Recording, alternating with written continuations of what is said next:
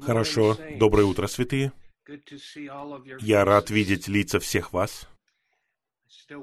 Я все еще хотел бы быть со всеми вами, но благодарение Господу у нас есть технология, которая помогает нам быть в общении друг с другом.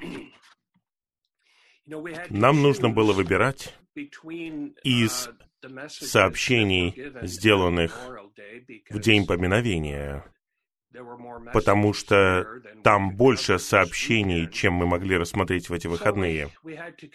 Поэтому мы должны были много размышлять над тем, что подойдет святым и что принесет им пользу.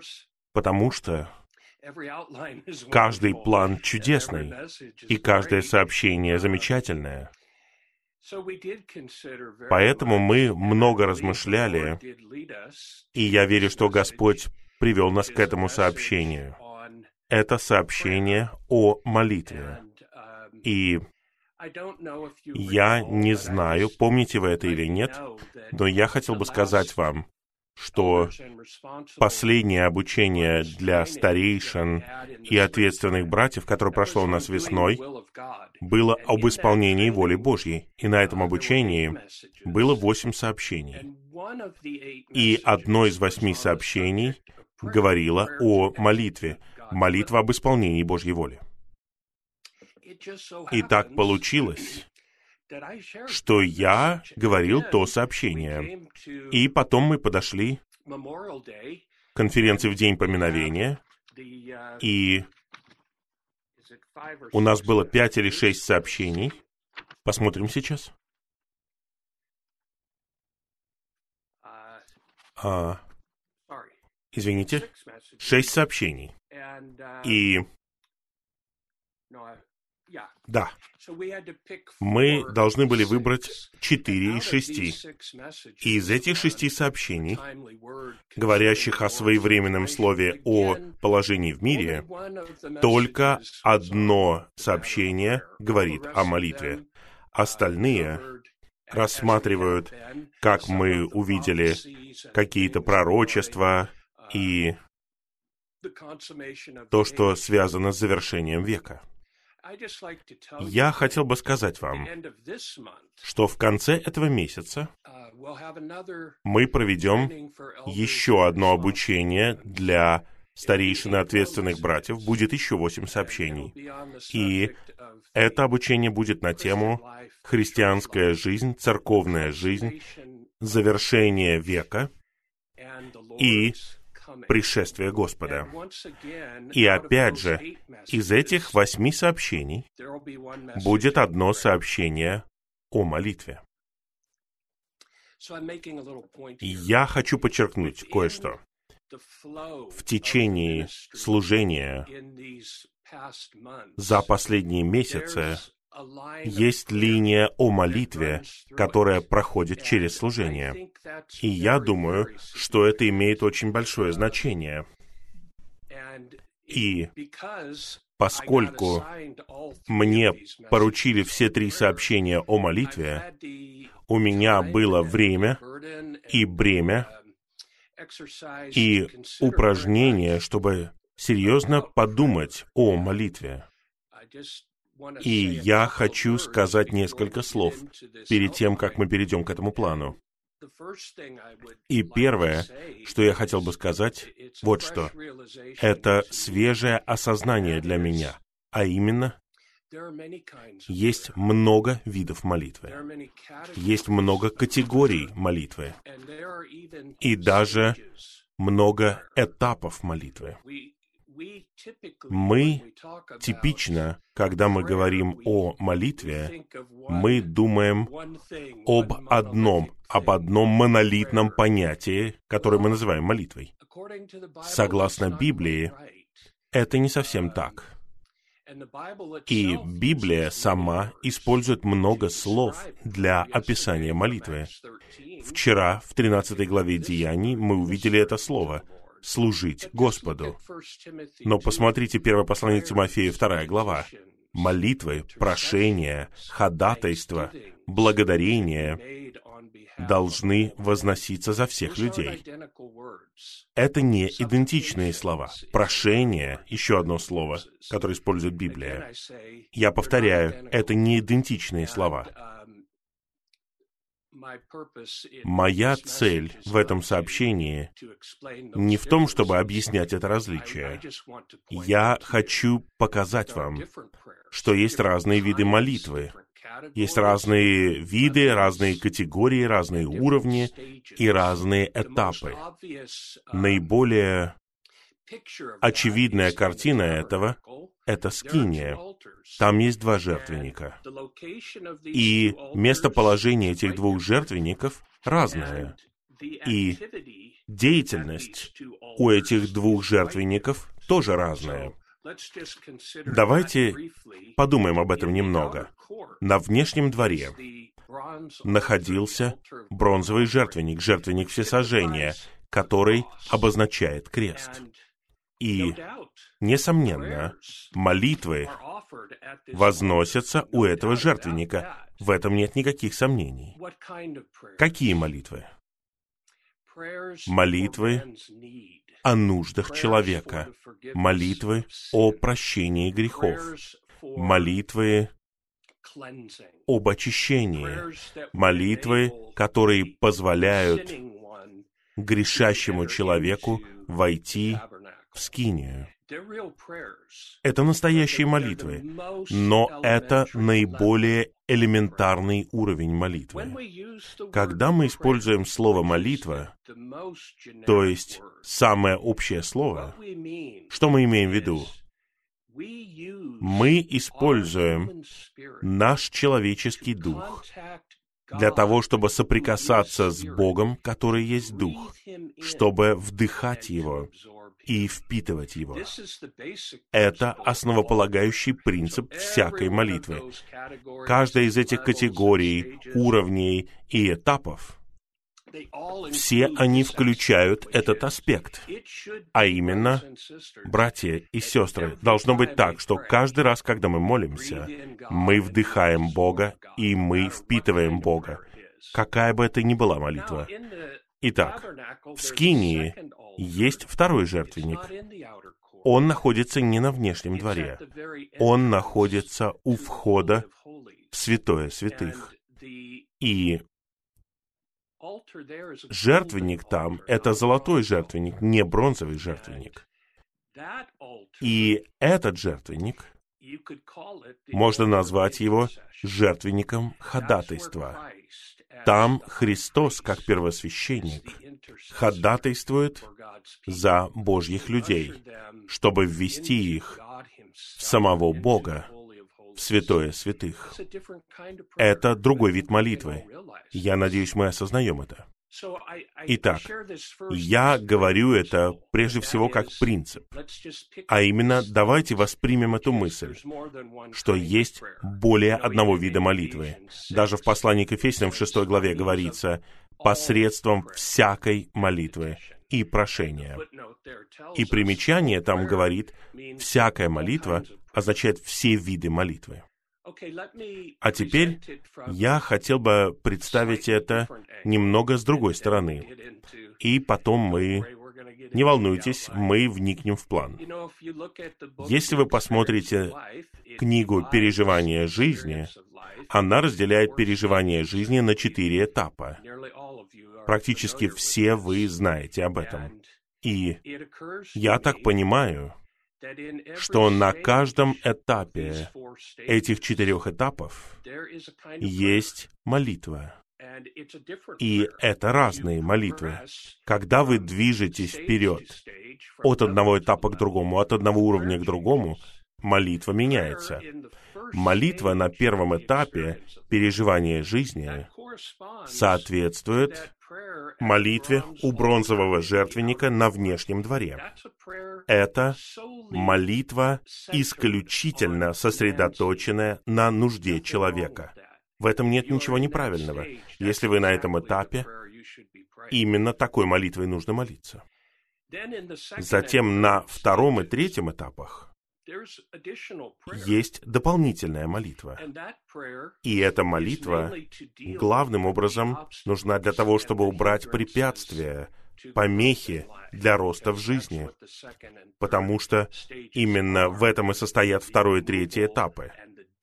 Удаление, работа над этими препятствиями, такими как мир, грех, плоть, наше «я», природный человек. Необходимо много молитвы для того, чтобы осуществить эти виды работы. Но когда мы подходим к четвертому этапу переживания жизни, есть совершенно другая категория молитвы. И именно на этом я хотел бы сделать акцент сегодня. Эта молитва не похожа на остальные этапы. Это молитва в Вознесении. Это молитва человека, который живет в Вознесении. Это молитва человека, который живет в действительности тела. Этот человек знает тело, заботится о теле, живет в теле. И это молитва войны. Вы видите это? Не каждый может молиться такой молитвой. Не каждый. Новичок в христианской жизни не может молиться такой молитвой. И если вы посмотрите послание к Ефесянам, там есть три уровня молитвы. Только лишь послание к Ефесянам. В первой главе послания к Ефесянам есть молитва об откровении о Христе и теле Христовом. Затем в третьей главе послания к Ефесиным есть более высокая молитва, молитва о переживании того, что Христос устраивает себе дом в нас, чтобы сделать нас действительностью своего тела. А затем, когда мы подходим к шестой главе послания к Ефесиным, наивысший уровень — молитва невесты воина. Этот воин, невеста, молится молитвой войны. Я хочу сказать вам, у меня не было намерения говорить вам всего этого, но у меня есть течение. И есть три книги в Библии, которые заканчиваются так же. Песнь песней заканчивается невестой воином. Суламита — это невеста для Соломона, как его удвоение. И та же самая невеста является воином по отношению к врагу. Она грозная, как войско со знаменами. Затем послание к Ефесянам, книга о теле Христовом, также завершается невестой войском. Не думайте, что невеста и воин — это два аспекта церкви. Нет. Нет. На самом деле, вершина послания к Ефесянам — это четвертая глава. В четвертой главе, в стихе тринадцатом, мы видим взрослого, нового мужа, который имеет меру роста полноты Христа. Этот взрослый муж в послании к Ефесянам в 4 главе — это приготовленная невеста, послании к Ефесянам 5 главе. И эта приготовленная невеста в 5 главе — это воин. В послании к Ефесянам 6 главе. Итак, послание к Ефесянам также заканчивается невестой воином. И точно так же Откровение. Вся Библия заканчивается невестой воином. В Откровении 19 главе. Разве это не чудесно? А теперь я хотел бы задать вам следующий вопрос. Если, если цель, и я думаю, что мы можем сказать, по крайней мере, с одной точки зрения, цель Божьего домостроительства состоит в том, чтобы произвести эту невесту воина, как пару Христа, навеки в Новом Иерусалиме. Как она сражается? Как она сражается? Знаете, люди сражаются при помощи оружия. Разного вида оружия. Никто не тратит больше на оружие, чем Соединенные Штаты. Здесь всегда разрабатываются новые виды вооружений.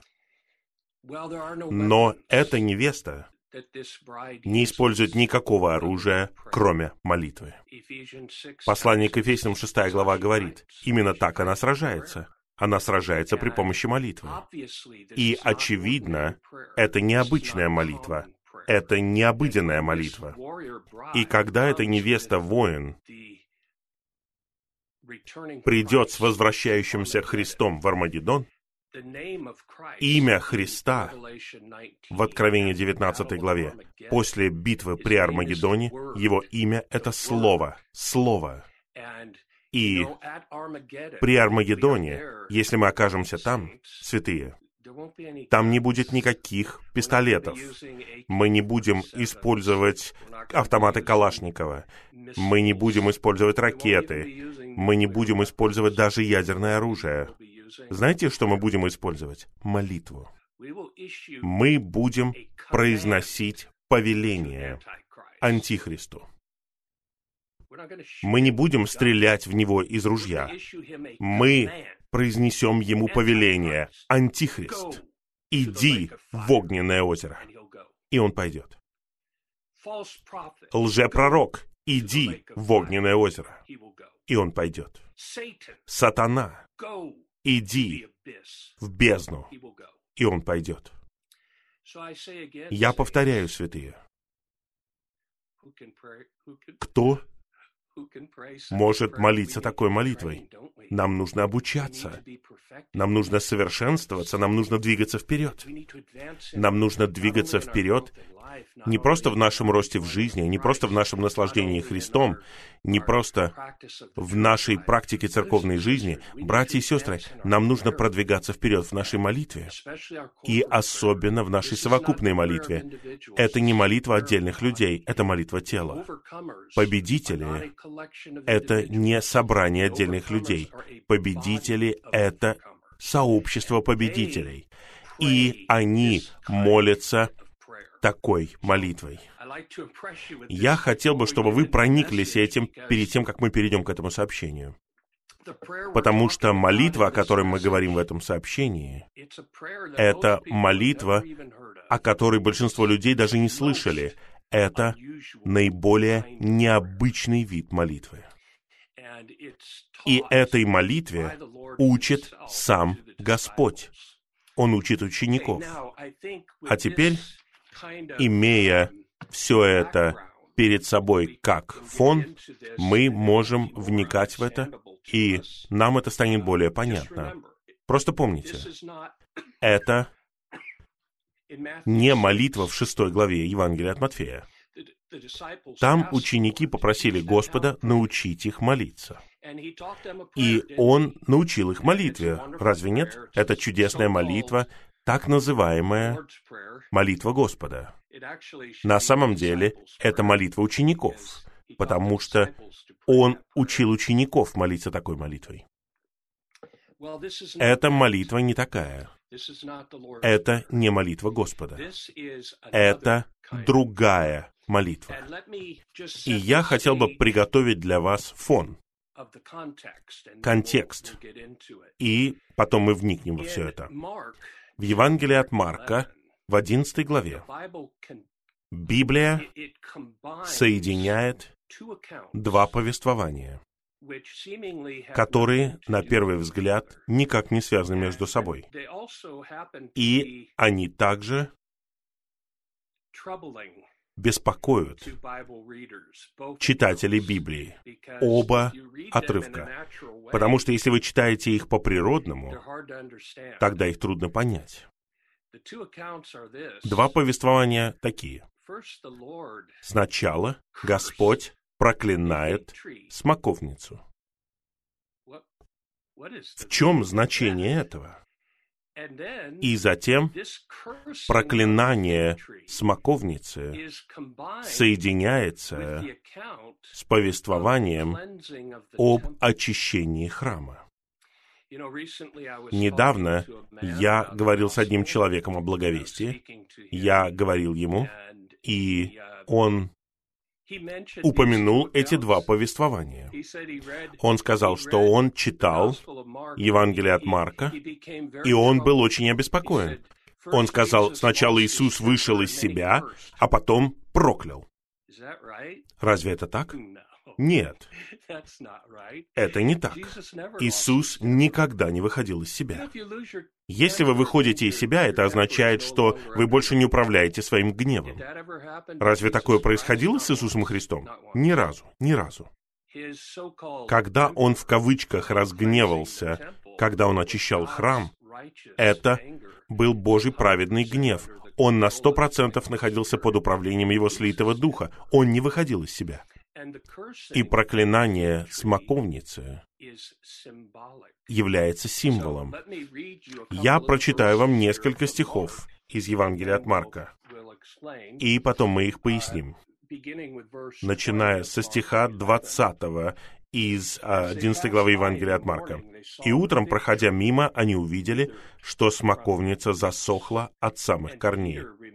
И Петр, вспомнив, говорит ему, «Рави, вот смоковница, которую ты проклял, засохла». А Иисус говорит им в ответ, «Имейте веру в Бога. Истинно говорю вам, кто скажет этой горе, поднимись и бросься в море, и не усомнится в своем сердце, а будет верить, что то, что он говорит, происходит, будет ему.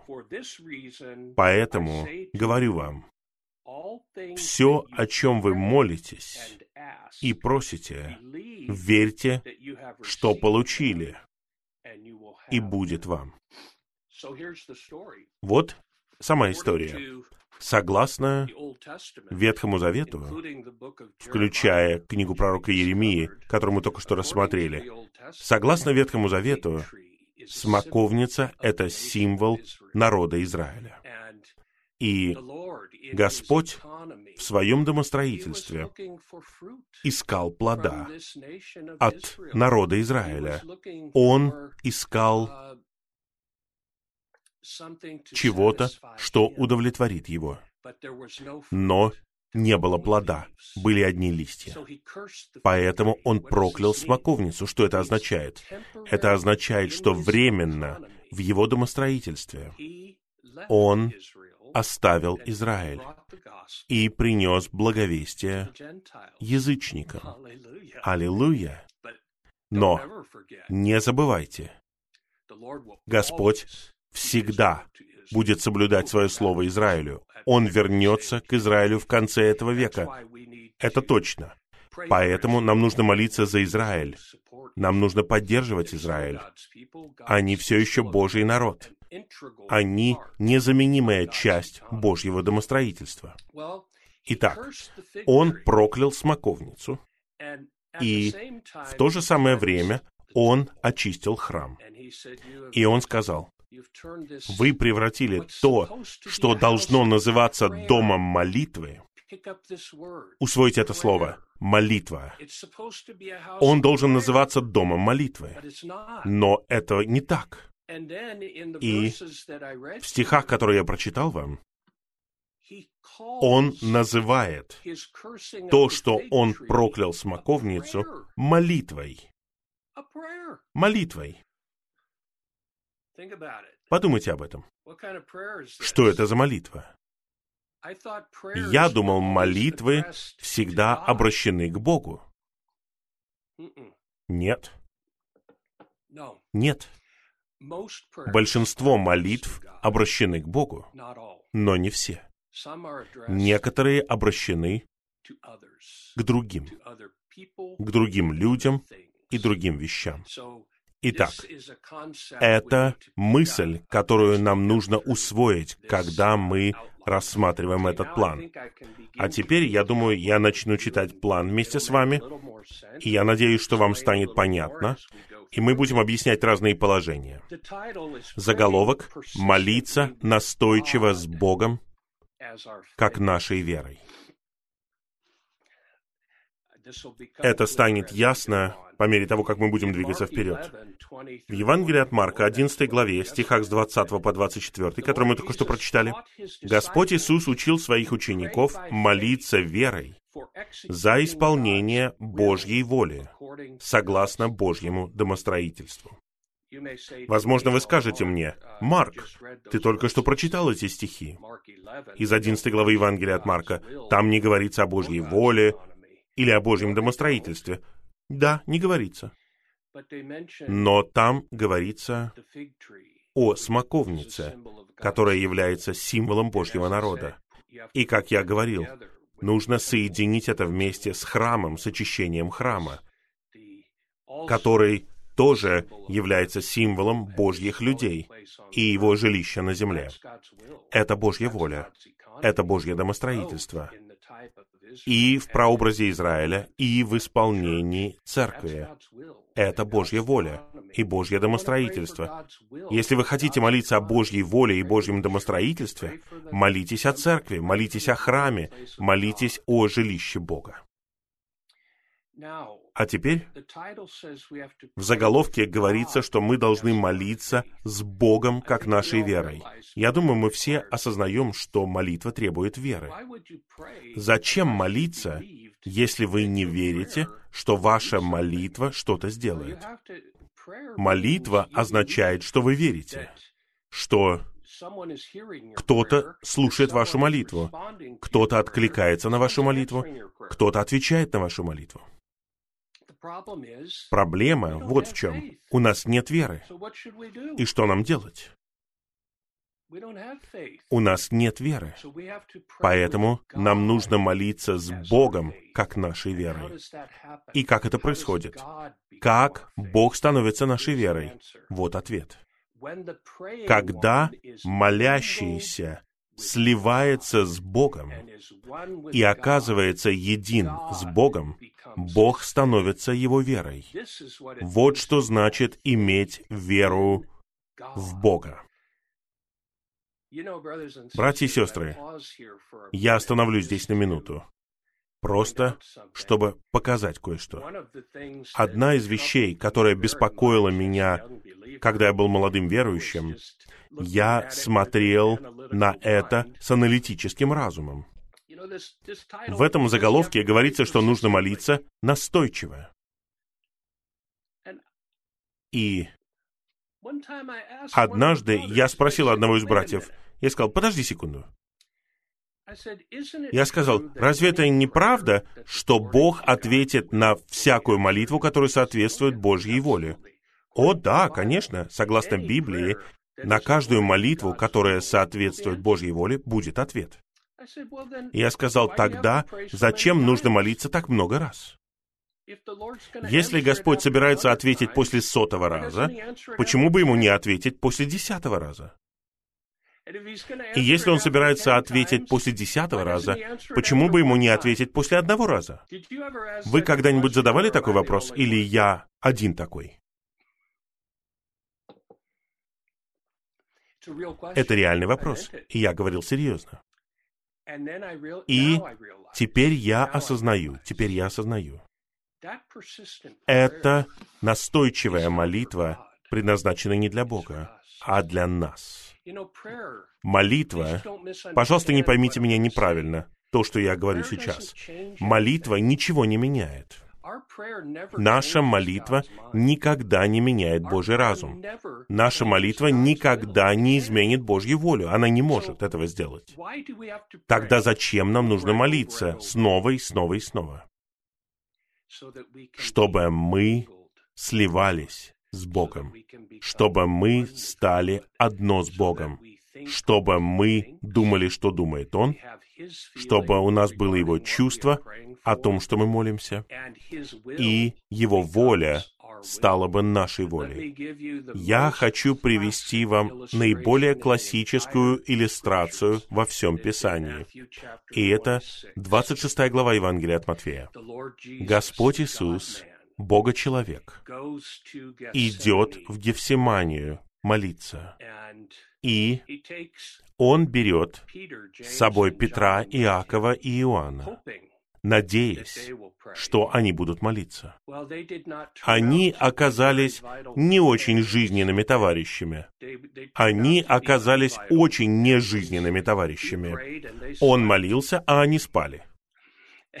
И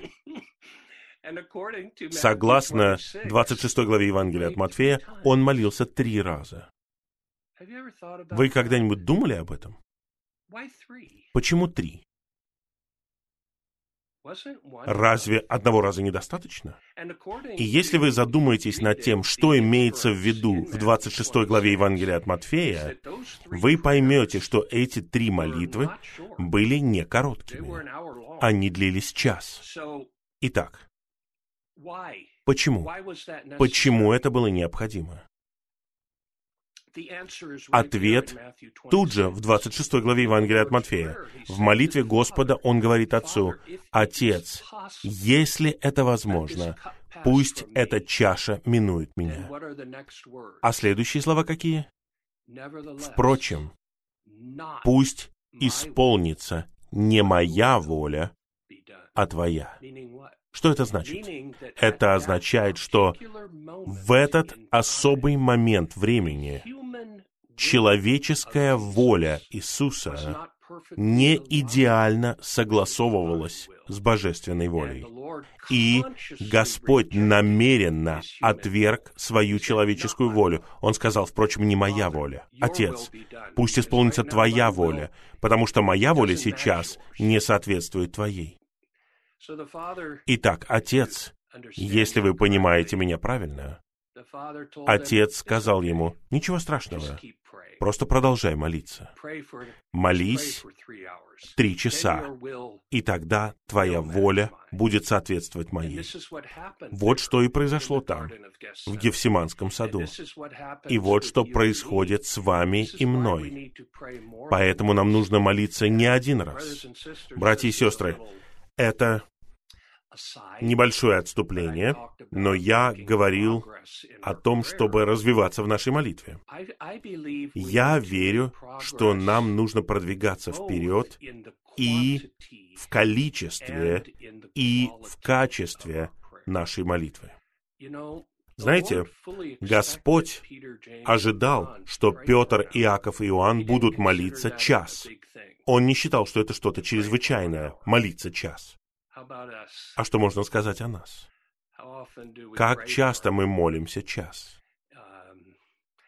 Недостаточно часто. Недостаточно часто. И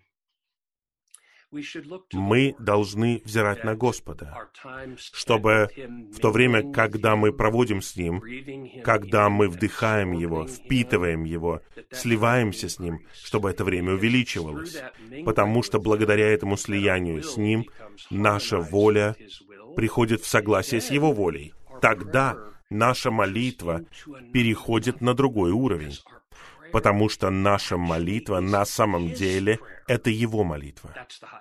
Это наивысшая точка, наивысшая точка. Когда человек говорит, «О, Бог, это то, чего я хочу», а на самом деле этот человек хочет того, что хочет Бог. Это наивысшая точка. Вот куда мы движемся. Хорошо. Читаю дальше. Только молитвы, исходящие из веры, затрагивают Бога. Без веры молитва не действенна. Конечно же, это так. Без веры. Зачем вы вообще молитесь? Вы тратите время впустую, если вы не верите, что есть тот, кто услышит вашу молитву и ответит на нее. А теперь, братья и сестры, пункт В очень важный. И я надеюсь, что вы не пропустите этот пункт. Вот определение веры. Вера заключается в том, чтобы верить, что мы получили то, о чем просили. Это опечатка в плане. Разве тут не должно говориться, вера заключается в том, чтобы верить, что мы получим нет, это не опечатка. Это ясное учение самого Господа в 11 главе Евангелия от Марка, стихах с 20 по 24. Вера заключается в том, чтобы верить, что мы получили. Когда мы верим, что мы получим, это не вера, это надежда. Мы надеемся, что мы что-то получим. Вера — это овеществление того, на что надеются. Это означает, что у меня уже это есть. Я не надеюсь на это, у меня это уже есть. Вот что такое вера. Согласно сказанному Господом, здесь в 11 главе Евангелия от Марка, мы должны верить, что мы получили, а не верить, что получим. Надеяться значит ожидать чего-то в будущем. Верить значит считать что-то уже совершившимся. Вера заключается не только в том, чтобы верить, что Бог может сделать или сделает что-то, но и в том, чтобы верить, что Бог уже это сделал. Представляете такое, братья и сестры?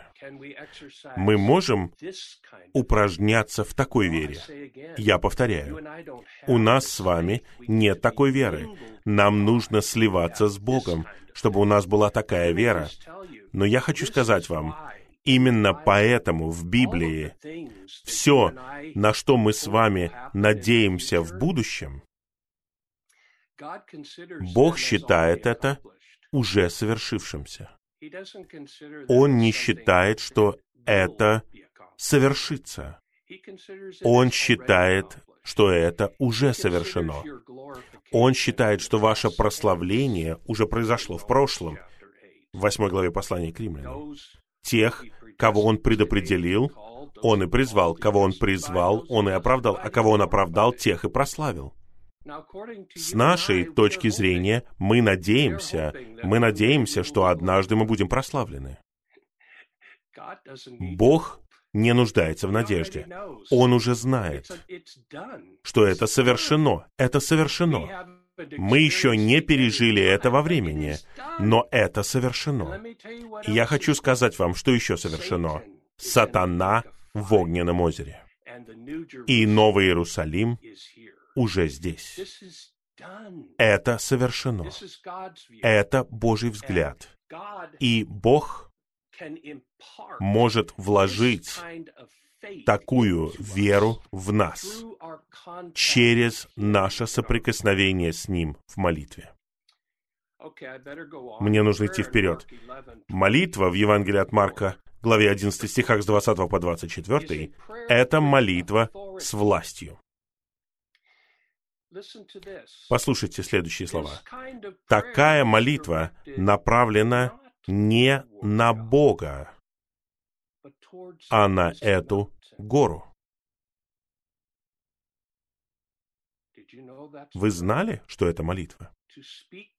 Когда вы говорите с препятствием, молитва с властью не просит Бога сделать что-то, а задействует Божью власть и применяет эту власть, чтобы покончить с проблемами и вещами, которые следует устранить. Мы видим очень хорошую иллюстрацию этого в книге пророка Захарии в 4 главе. Захария получает повеление построить храм. И появляются разные препятствия, которые пытаются помешать этому.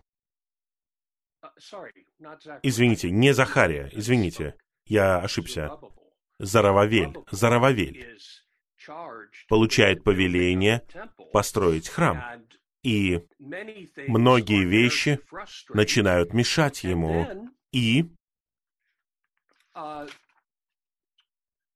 извините, у меня нету стиха.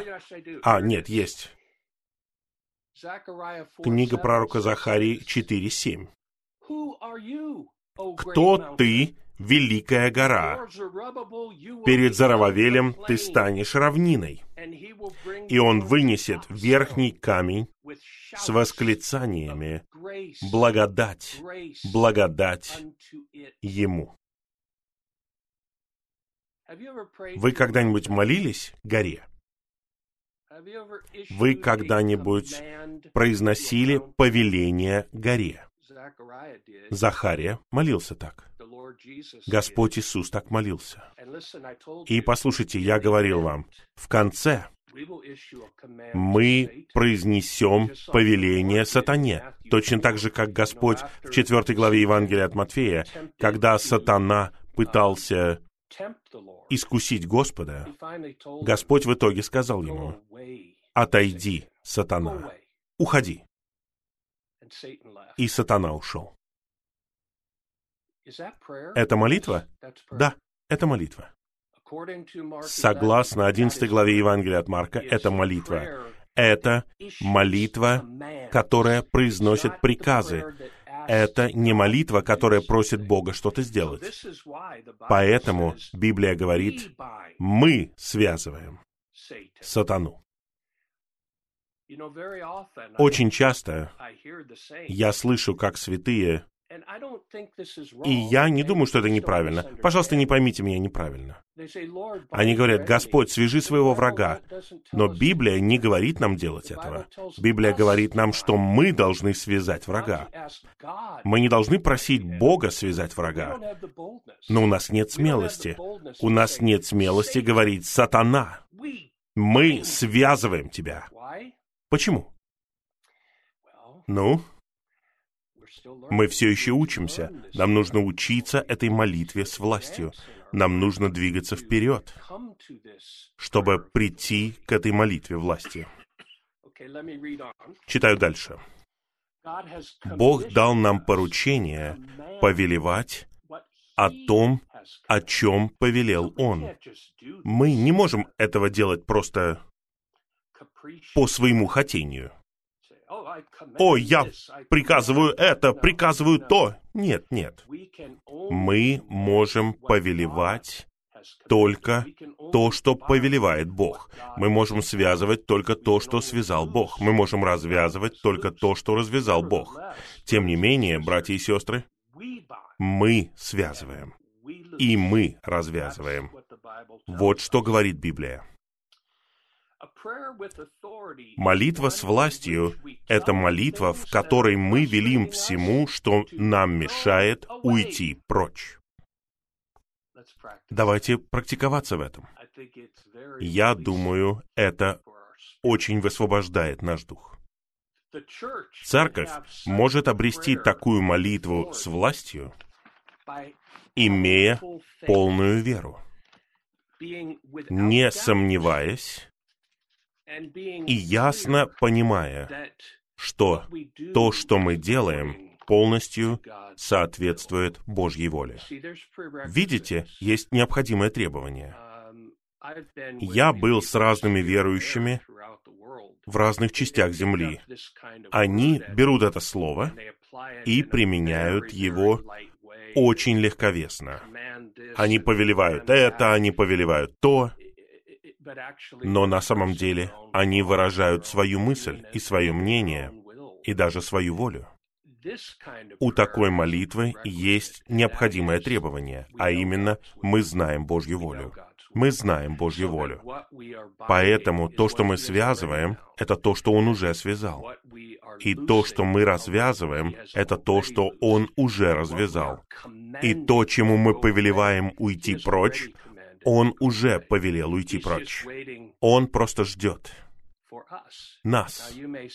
Возможно, вы скажете, почему, если он уже повелел этому?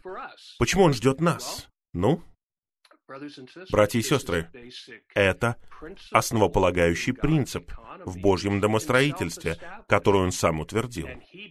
И он сам себя связывает этим принципом. И принцип, который он утвердил, таков — он не будет ничего делать сам. Он будет ждать, пока не появится человек, который полностью един с ним, и который хочет того, чего хочет он, и который будет говорить то, что говорит он. Это его путь в его домостроительстве. Это медленный путь. Мы — препятствия, но именно так он действует.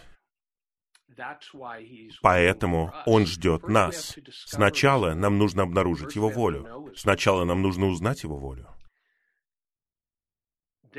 Затем, когда мы узнаем Его волю, мы должны соединиться с Его волей через молитву и слиться с Ним до такой степени, что мы захотим того, чего хочет Он. Это не просто слово, которое говорит «Господь, сделай это или то». Нет, мы хотим того, чего хочет Он. Это что-то значит для нас. Вот чего Он ждет. Хорошо, теперь uh, мы подходим к еще одному разделу слова. Это тоже трудный раздел. Я не знаю, почему братья соединили очень трудных отрывка слова вместе в этом сообщении. Следующий трудный отрывок — это Евангелие от Луки, 18 глава. В Евангелии от Луки, 18 главе, Господь сравнивает себя с неправедным судьей. Можете себе представить? После того, как я сделал это сообщение на конференции в День поминовения, я получил много электронных писем от людей. Дорогие святые говорили, как вы смеете сравнивать Бога с неправедным судьей? Я говорю, это не я, это Он. Вините его. Он тот, кто сравнивает себя с неправедным судьей. Итак, на самом деле это имеет большое значение. И теперь, когда мы общаемся об этом, зачем нам нужно молиться настойчиво, зачем нам нужно молиться не один раз, теперь это становится ясно для нас. Это для нас. Это не для Него. Он слышит нашу молитву с первого раза. Помните, Даниил молился три недели. Когда ангел пришел к нему, ангел сказал ему, «Твоя молитва была услышана с первого раза, но тебе все равно нужно было молиться три недели». Хорошо. Я буду читать дальше. В Евангелии от Луки, 18 главе, стихах с 1 по 8, Господь Иисус рассказал ученикам притчу к тому, что они должны всегда молиться и не унывать. Я не буду читать вам этот отрывок, но я перефразирую его, потому что я думаю, вы знаете эту историю. Там была вдова, и она обращалась к судье, чтобы он отомстил за нее, ее противнику, потому что ее неправедно притесняли. И такое впечатление, что судья был неправедный. На самом деле он был праведный, но в ее глазах временно он кажется неправедным, потому что он откладывает ответ на ее просьбу. Это главная мысль этой притчи. Именно отсрочка беспокоила ее. Отсрочка с ответом для нее казалась неправедной. Но теперь мы знаем, почему есть эта отсрочка. Эта отсрочка во времени должна побудить нас провести достаточно времени в слиянии с Господом, чтобы стать одним с Ним. И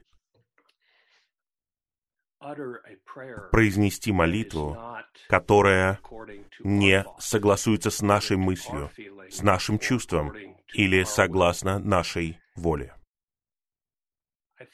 Мне кажется, у меня есть время привести вам краткое свидетельство. Я кратко. В 1978 году я был студентом в университете, и однажды, однажды утром, перед тем, как я пошел на ступ-городок, я молился, и я проводил утреннее оживление. Мы тогда его называли иначе, но фактически это было утреннее оживление. И когда я молился, у меня был очень сильный призыв от Господа служить Ему полное время.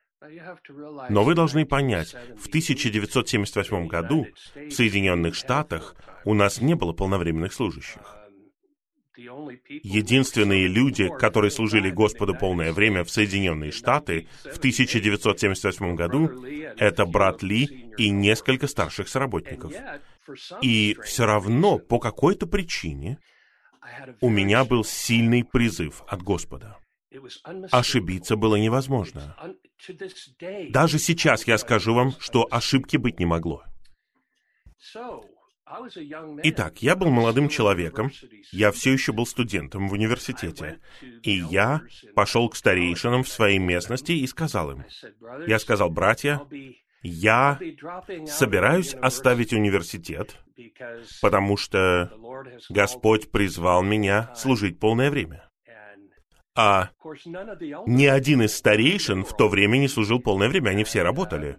И они спросили меня, они спросили, а что ты будешь делать? Я сказал, единственное, что я хочу делать всю оставшуюся жизнь, это изучать Библию и благовествовать, и все. Я понимаю, что это незрелое понимание, но вы должны помнить, что я был очень молодым человеком в то время. Братья сказали мне, знаешь, было бы хорошо, если бы ты закончил свое образование. И я сказал, зачем? Я не буду бухгалтером. Я не буду аудитором. Я буду изучать Библию и благовествовать. Вот суть.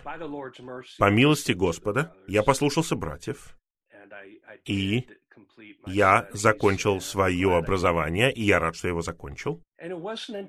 И только пять лет спустя, пять лет спустя, в тысяча... Нет, в конце 1982 года брат Ли начал говорить о том, что необходимы полновременные служащие. И вы знаете, мое чувство было горько-сладким. Когда я услышал его, я сказал, да, да, это то, чего я ждал. А с другой стороны, я сказал, Господь, почему ты призвал меня за пять лет до этого?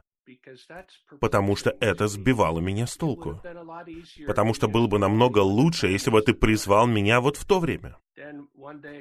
И затем однажды я читал служение, и я нашел ответ — я не могу сказать вам, где этот отрывок. Вы должны будете поверить мне на слово, но я прочитал что-то, и там задается тот же самый вопрос. Почему Господь иногда раскрывает свою волю нам намного раньше, чем время, когда мы увидим исполнение этого. И брат Ли отвечает так.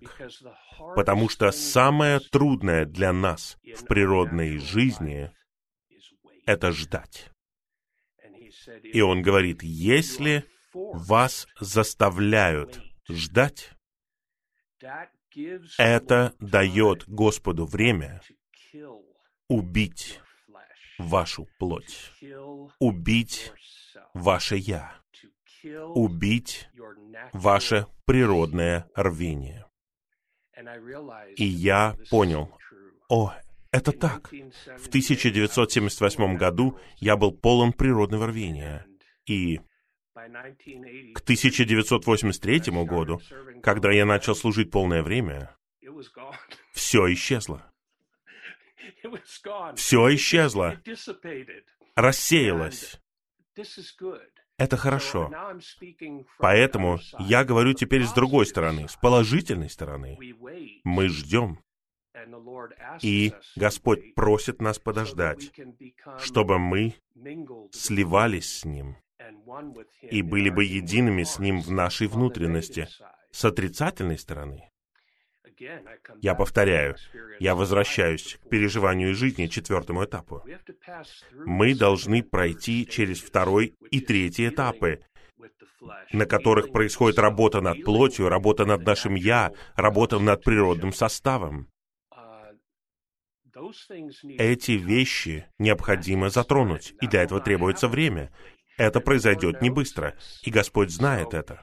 Поэтому, возможно, вы молитесь о чем-то, что соответствует Его воле. И вы не можете этого понять. Вы говорите, Господь, я молюсь об этом 20 лет. Если бы Он мог заговорить с вами напрямую, что бы Он сказал?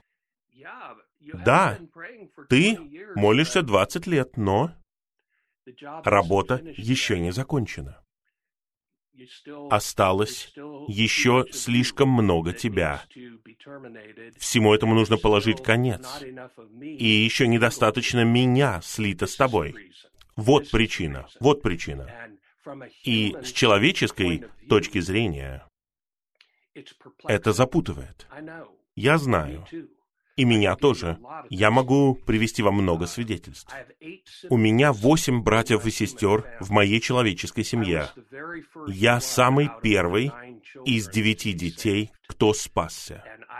И я молился за спасение восьми моих братьев и сестер и моей неспасенной матери. Мой отец уже умер к этому времени. И знаете, в начале некоторые из них спаслись довольно быстро, но некоторым из них потребовалось много времени. Один из моих братьев, тот, который ближе всего мне по возрасту, и моя мать, им потребовалось 25 лет. И знаете, Примерно через 20 лет из этих 25 лет я начал разочаровываться. У вас такое происходило? Вот о чем говорит эта притча.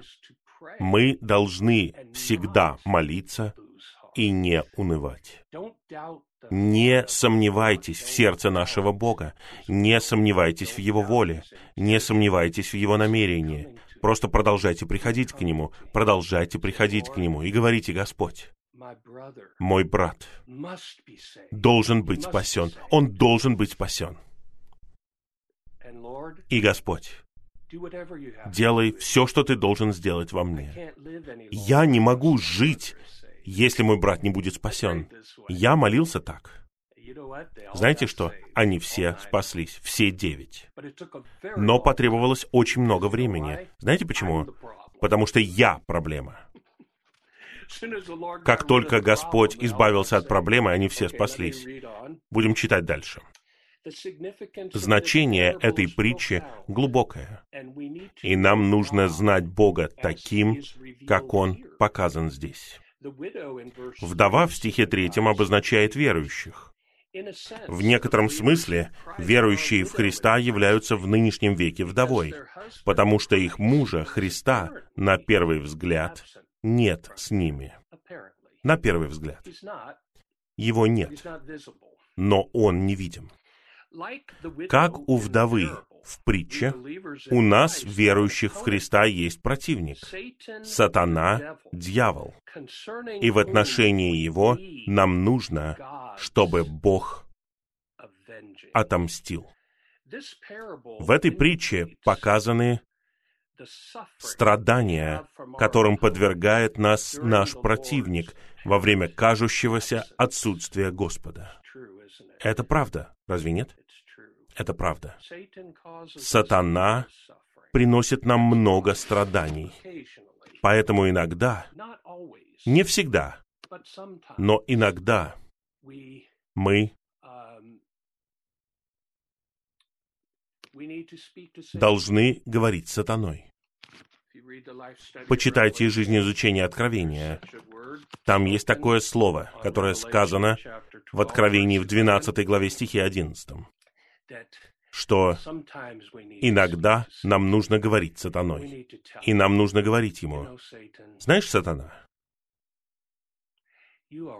ты уже в огненном озере, и ты потерпел поражение от человека. Вот такой ты слабый. Вот такой ты неудачник. Ты не мог даже победить человека. И ты в огненном озере. Все, что ты говоришь мне сегодня, это ложь. И я не верю в нее. Попробуйте. Это очень оживляет. Конечно же, мы не хотим сосредотачиваться на дьяволе. Но, как я сказал, иногда мы говорим с препятствием. Давайте читать дальше. Пока наш противник гонит нас, нам кажется, что наш Бог неправеден, поскольку Он допускает, чтобы Его дети подвергались неправедным гонениям. Кажется, кажется так. На самом деле ситуация не такая, но так кажется. Как мы говорили в эти выходные, посмотрите на положение в мире сегодня. Если смотреть на него с природной точки зрения, то можно сказать, это неправильно. Праведных гонят, неправедные процветают. Нет, это не так. Это человеческий взгляд. Человеческий взгляд. У нас есть божественный взгляд. У нас есть взгляд вознесения. У нас есть взгляд с престола, где Бог, всевластный Бог, правит над всей Вселенной. Он правит над всеми человеческими правительствами. И пройдет лишь немного времени, и его праведность будет явлена. Она скрыта сегодня, но она не будет скрыта вовеки. Подпункт 2. Извините, подпункт первый. На протяжении столетий тысячи и тысячи честных и верных последователей Господа Иисуса подвергались неправедным гонениям. Несомненно, посмотрите на Римскую империю. Даже сегодня многие подвергаются неправедному обращению. Это правда. В разных странах, по всему миру. Наши братья и сестры некоторые в тюрьме. Это неправедное обращение, и все это продолжается. Подпункт 2. Кажется, что наш Бог несправедлив. Пожалуйста, не поймите это неправильно. Он никогда не бывает несправедливым но согласно природному взгляду на положение вещей, может показаться, что он несправедлив, потому что он не вмешивается, чтобы судить и оправдывать. Поскольку существует такое положение, Господь Иисус использовал неправедного судью для обозначения Бога, который как будто ничего не делает в защиту своего гонимого народа. На самом деле он делает очень много. Это все скрыто. Наш Бог — это Бог, скрывающий себя, как показано в книге Эсфирь. Книга Эсфирь уникальна. Я воодушевляю вас перечитать ее. Это очень короткая книга. Перечитайте ее. Бог не упоминается в книге Эсфирь. Кажется, когда вы читаете книгу Эсфирь, Кажется, что Бога нет. И Божий народ находится под ужасным гнетом. Но Бог действовал скрытно. И посмотрите, в ком он действовал. В Эсфире. Он действовал в царице. Так получилось, что царица была одной из Божьих избранных людей. И Бог использовал ее чтобы совершить какие-то действия для защиты своего народа. Но он сделал это совершенно скрытно. Вот так наш Бог все делает. Возможно, вы скажете, мне это не нравится. Просто пошли молнию. Просто устрой взрывы в небе, чтобы мы знали, что ты здесь. Сделай что-то драматическое. Он такого никогда не сделает. Он будет действовать, он будет действовать очень много, но будет делать все это скрытно. Нам нужно осознавать, что всемогущий и вездесущий Бог, которому мы служим, скрывает себя, особенно когда Он помогает нам. Это Его природа. Поэтому, когда Господь говорит, Когда ты молишься, делай это в тайне. Когда ты жертвуешь, делай это в тайне, пусть никто не знает. Это природа нашего Бога. Мы не можем увидеть Его, и на первый взгляд Он ничего не делает. На самом деле, Он скрыто делает для нас многое. Святые, я надеюсь, что этот отрывок утешит нас. Меня это утешает. Я смотрю, я стараюсь не смотреть, но я смотрю новости, я смотрю на положение в мире и говорю, что вообще происходит в мире. Такое впечатление, что повсюду хаос, повсюду смута, повсюду насилие. А где Бог? Я скажу вам, где Бог. Он здесь, но он скрыт. Он скрыт. Но верьте, что он действует. Он очень активен. Все, что он делает, он делает скрытно. Не беспокойтесь. Когда мы достигнем конца этого века, все станет видимым. Все будет явлено. Хорошо, пункт Д. Вдова в притче приходила к неправедному судье и просила его отомстить за нее, ее противнику.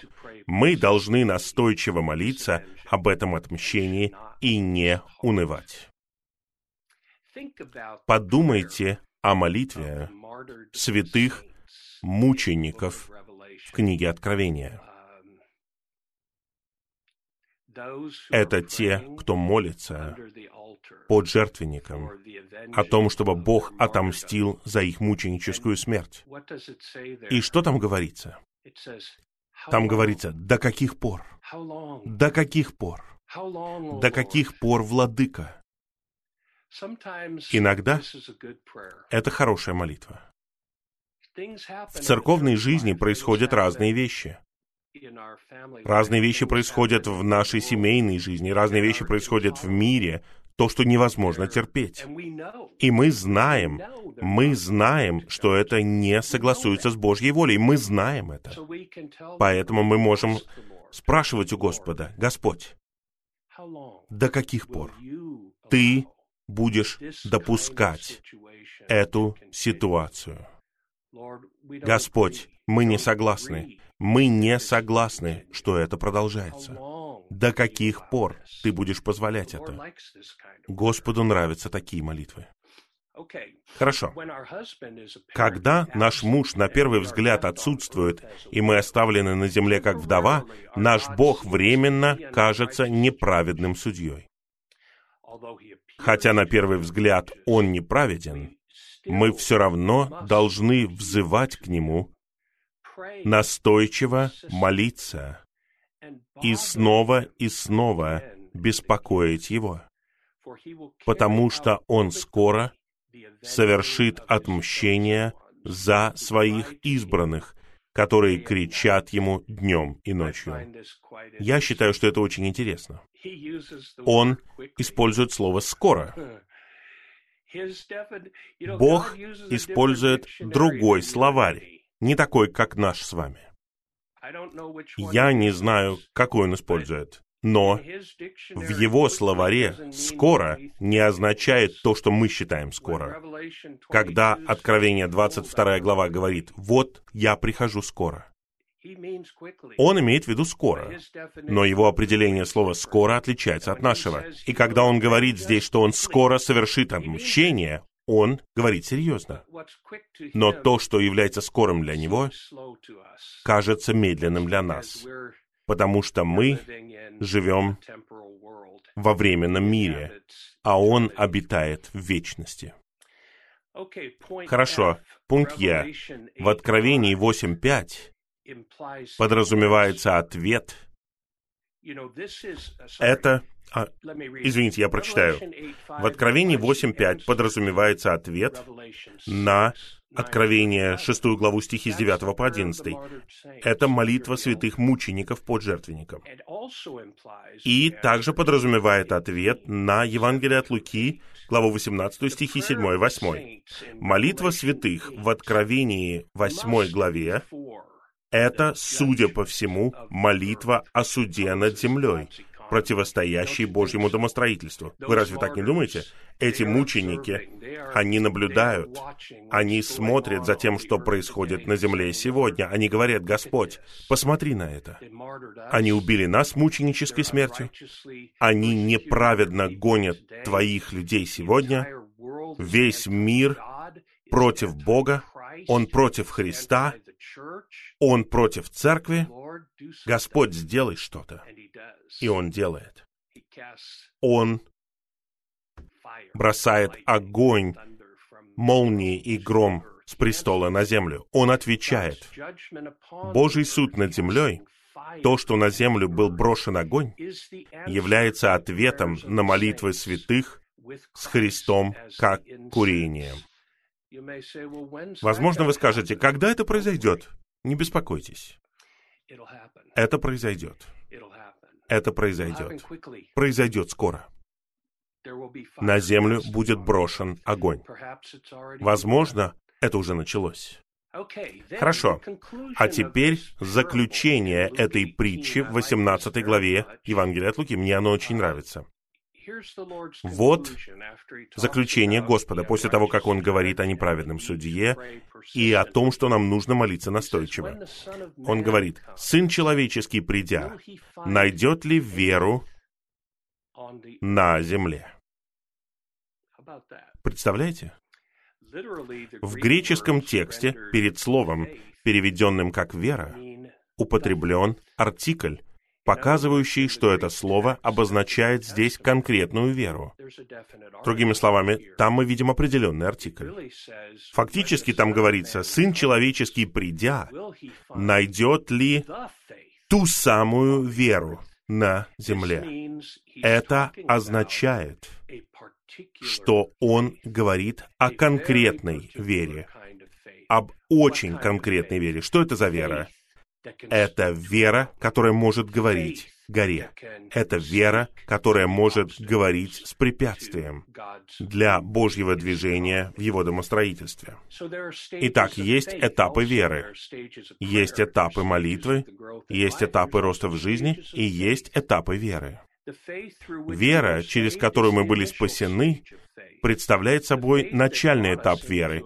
Вера, которая ввела нас в жизненный союз с Христом, является соединительной верой. Аминь. Верой, которая входит в нас через наше постоянное соприкосновение с триединым Богом, чтобы мы жили Сыном Божьим. Как нам получить такую веру? Мы получаем эту конкретную веру благодаря нашему соприкосновению с триединым Богом. Снова и снова и снова. Людям нужно постоянно соприкасаться с триединым Богом и не унывать. Соединительная вера — это божественное требование для участия победителей. Ага.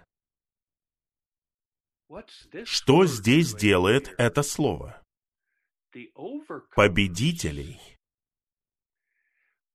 Братья и сестры, вы знаете, этот наивысший уровень веры, о котором мы говорим, этот четвертый этап молитвы, о котором мы говорим,